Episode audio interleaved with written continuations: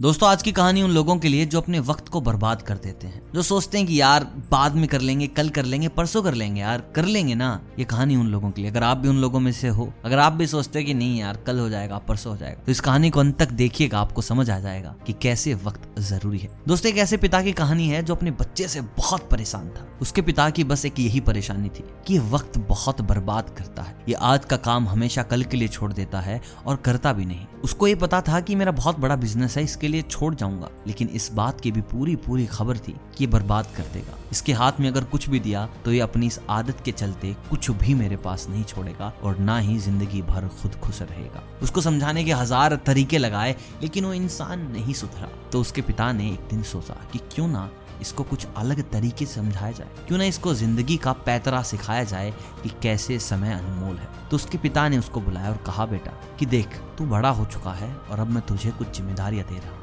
और ये ज़िम्मेदारी अगर तू पूरी कर लेता है तो ज़िंदगी भर तुझे कभी भी पैसे के लिए नहीं सोचना पड़ेगा। कभी भी तू घाटा नहीं खाएगा ज़िंदगी में। तो अगर तू कहे तो मैं तेरे को ये ज़िम्मेदारी दे दूँ। उसने कहा हाँ दे दो, देख लेंगे, कर लेंगे। कहा, देख, मैं हर रोज तेरे अकाउंट में छियासी हज़ार चार सौ रुपए डलवाऊँगा। और तुझे हर रोज वो खत्म करने हैं। हर रोज। तू तेरे अकाउंट में नहीं डाल सकता। बचा नहीं सकता। तुझे खर्च करने हैं। और एक भी दिन ऐसा नहीं जाना चाहिए जब तू इन पैसों को खर्च नहीं कर रहा है। हर सुबह तेरे अकाउंट में आएँगे छियासी हज़ार चार सौ और रात को बारह बजे खत्म हो जाएँगे। तो इनको बचा कर रख नहीं सकता। क्या तू ऐसा कर लेगा? उसने कहा हाँ कर लूँगा। बहुत मज़ेदार चीज़ है ये तो। पैसे तो खर्च करने हैं। ये तो मैं बहुत अच्छे से कर लूँगा। आप रोज़ाना पैसे डलवाओ तो सही। तो उसके पिता ने कुछ ऐसा ही किया। एक साल का नाम लिया और कहा कि हर रोज अब तेरे अकाउंट में eighty six thousand four hundred यानी कि छियासी हज़ार चार सौ रुपए आएँगे। पहले महीने में उसने खूब खर्चे किए। मन भर के उसने खर्चा किया।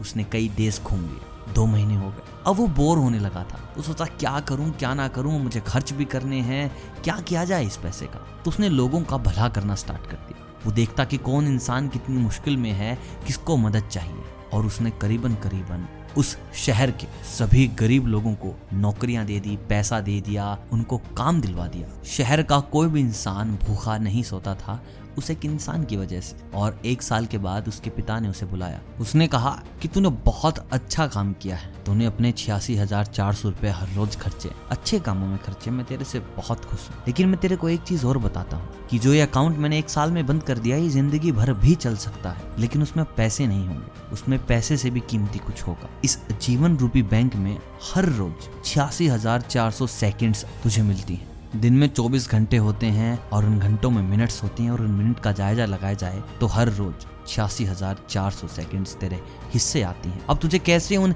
सेकंड्स को खर्च करना है, कैसे अपने दिन को उपयोग में लाना है, ये तेरे ऊपर है। अब तुम चाहे इसको बर्बाद कर दो या फिर खुद को आबाद कर दो। ये जीवन रूपी बैंक कभी भी बंद हो सकता है बिना तुम्हें इतला किए। तो तुम्हारे पास इतना वक्त नहीं है कि तुम इस वक्त को बर्बाद करो। इस दुनिया में अगर सबसे कीमती कुछ है तो वो है तुम्हारा वक्त। इस वक्त की कदर करो, ये वक्त तुम्हारी कदर करेगा। दोस्तों, हमारे साथ भी कुछ ऐसा ही होता है। हम बिल्कुल भी वक्त की कदर नहीं करते।